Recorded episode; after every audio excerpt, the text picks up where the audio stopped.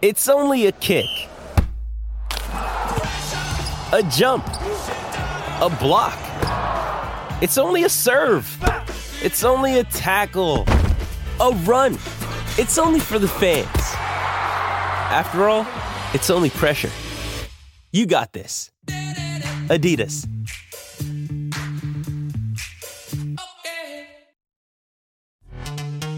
This episode is brought to you by Pepsi Wild Cherry. Pepsi Wild Cherry is bursting with delicious cherry flavor and a sweet, crisp taste that gives you more to go wild for. Getting wild may look different these days, but whether it's opting for a solo Friday binge watch or a big night out, everyone can indulge in their wild side with Pepsi Wild Cherry. Also available in Zero Sugar. So grab a Pepsi Wild Cherry and get wild.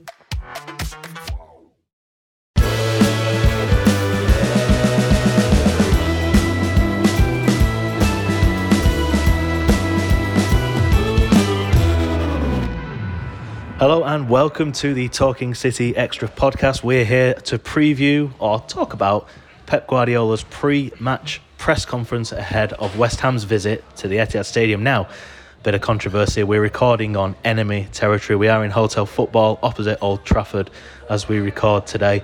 But uh, I'm joined by my esteemed colleague Conor McGilligan. Conor, you've been a bit ill recently. Are you, are you all recovered? Yeah, just about, mate. As you can tell by the hoarse voice, I'm uh, about 80% there, but yeah, it's about the same as uh, City's Premier League title campaign. 80% of the way there, mate. So yeah. City beat Fulham 2 1 at the weekend to go top of the Premier League for the first time this season, or the first time when it actually matters this season. And, uh, well, Pep Guardiola is in. Was he in a jovial mood at the presser this morning? Uh, I seemed all right. Um, slightly, I still think perturbed at the fact that you know City have got some way to go in the Premier League campaign. Uh, you do feel at this point, Seb, during the season that the stress might be getting to him a little bit, but um, spiky with some questions, but um, very passive with others, others, I'd say. Well, without further ado, here is the great man himself, Pep Guardiola.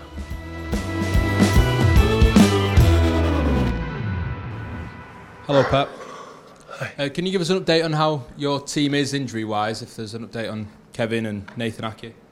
Nathan yesterday trained with us. It feels feels good, and Kevin started to move, but didn't train with the team. And now we have training in a few hours, and we know exactly what they they feel. Do you think that means that Nathan Ake will be available for this game then? Uh, he trained yesterday. Yeah, he feels good. Yeah. Kevin has less chance by the sound of it. Uh, training at four o'clock. Okay. Um, you spoke the other day about um, Erling Haaland scoring the 50 goals, equaling a, a record that predated Winston Churchill. I understand your answer was about the most important thing being the team's success, so I, I completely respect that. But do you think he could set a new record this year? He's 13 goals off Dixie Dean's all-time record. Does he have the capability to break that? Thank you to respect my opinion. I appreciate it. Uh, of course, it's good for him and for the team. As much goals he scored to break the record is a good sign. So the magnitude of the record is because for a long, long, long time was not break So that's why he's. So that means that all the records will be break, and maybe one day himself or another one will break the record that uh, Erling is going to set. Because I'm pretty sure he's going to score more goals in the Premier League until the end of the season. Would it be a source of pride for you as a manager to have managed a player who has set an all-time English record like that? It's difficult to manage. No, would it be a source of pride for you to have managed that player who has set that record? No, the expectations, I don't know what's going to happen in advance, so it's a surprise for all of us, maybe not for him, but in this difficult league, said what he is doing, so, but in the same time, in the same time, the way he behave and do it is, you know, for the success for the team. Thank you, Pep. Uh, Pep, um, we're living in a, another week of managerial uncertainty at, at other clubs, and you know the number of managers that have been sacked in this country. How how do you observe management now? Because you've never been sacked. You've been building clubs everywhere you've been, you, you're doing this at Manchester City. How difficult is being starting to be a manager now? Like uh, like every job, uh, I think these kind of things happen in in in in the past with a lot of countries, and I remember when I was a football player and the rumor or the the expectations here was no, no, here to give a you know five, six years contract and whatever happens results. Now it's over. So when some manager want to become manager, and he has to know that the result's not good, you have a big possibilities that uh, you will be sacked, and nobody is away from that. So the new ones, the old ones, the, so we depend absolutely on the results, absolutely, and all the clubs has a lot of pressure, a lot of investments, and big difference to stay in the Premier League or, or being relegated and or the expectations the big clubs to win Champions League or not be in Champions League. And today we have to know you are in this business you have to understand you have to know it. There is not because it doesn't matter where you come from where you are.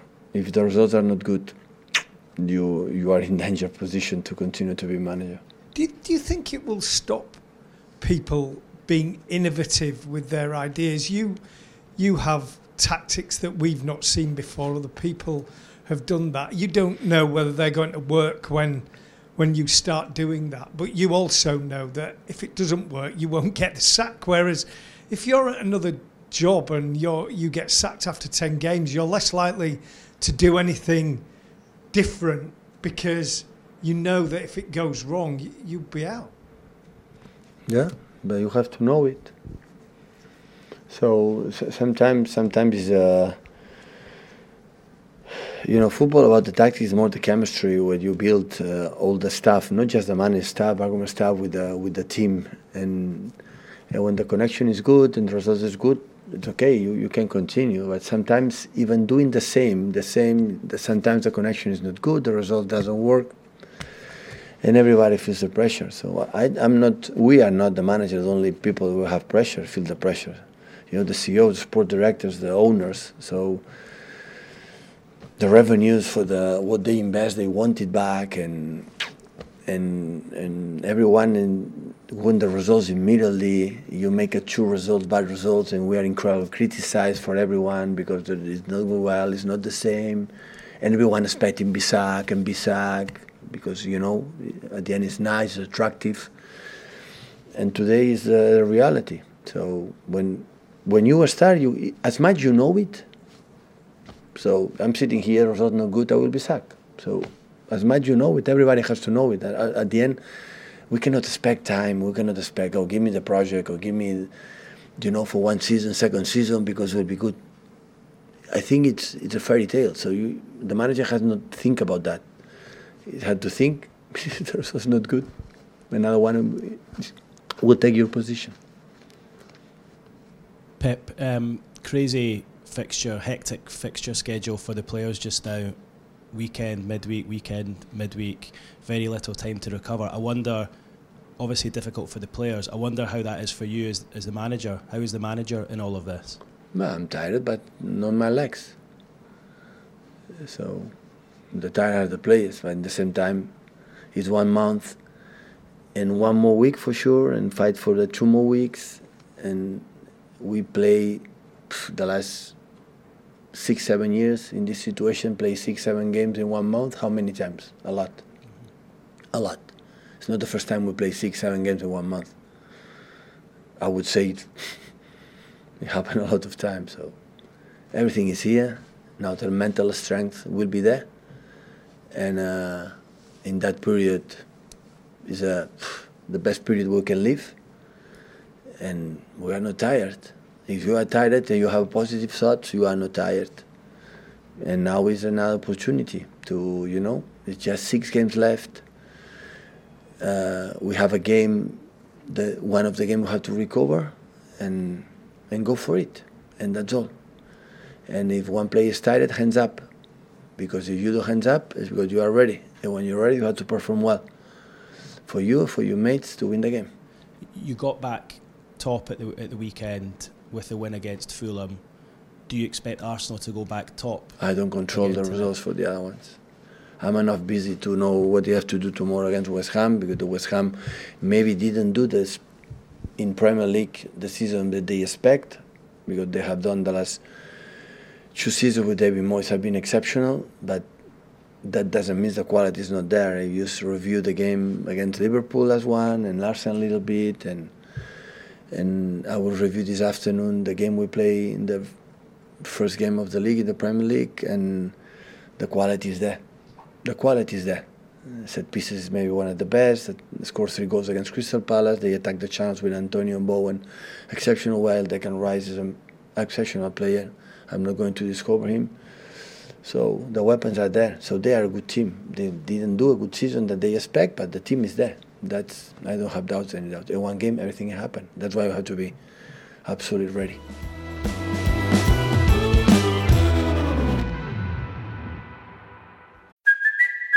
Kaley Cuoco for Priceline. Ready to go to your happy place for a happy price? Well, why didn't you say so? Just download the Priceline app right now and save up to 60% on hotels. So, whether it's Cousin Kevin's Kazoo concert in Kansas City, go Kevin, or Becky's Bachelorette Bash in Bermuda, you never have to miss a trip ever again. So, download the Priceline app today. Your savings are waiting. Go to your happy place for a happy price. Go to your happy price, Priceline.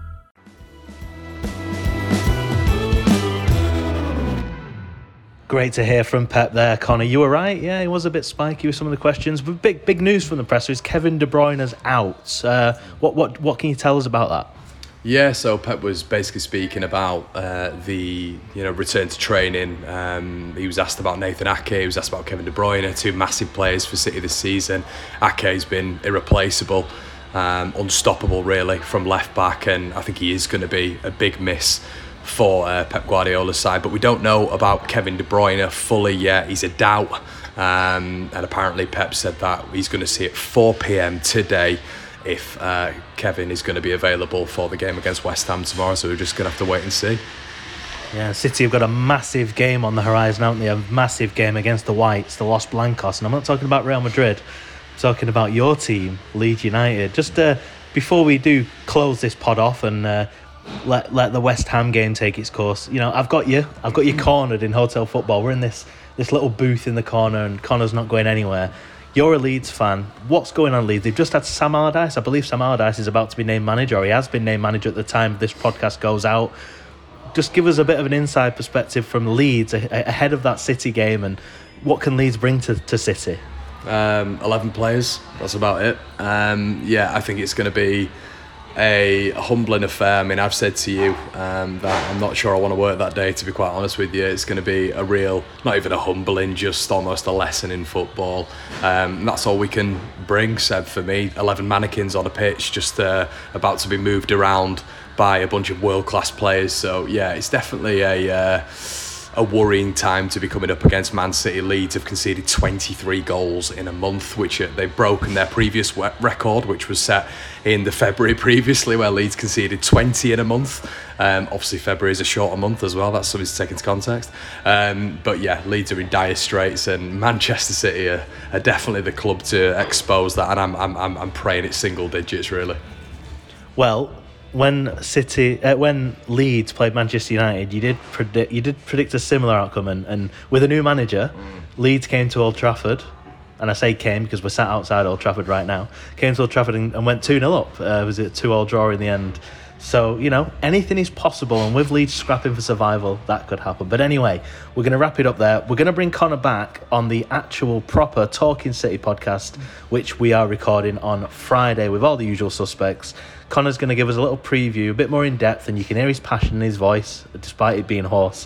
Conor's going to bring you a bit of a preview about Leeds and what Leeds are up to and what they can bring. But City have got West Ham in the way. If Arsenal beat Chelsea on Tuesday evening, tonight, as we record the pod, they go back top of the Premier League. But if City then beat West Ham, they go back top. But the, the, the points are very much, uh, the league is very much in City's hands at the moment. But that's all from us today we will catch you again, or the, the guys will catch you again on Friday, and me and our Conor will be back after City's game on Wednesday. So until then, thank you for listening. Keep it locked to the Manchester United News, and goodbye.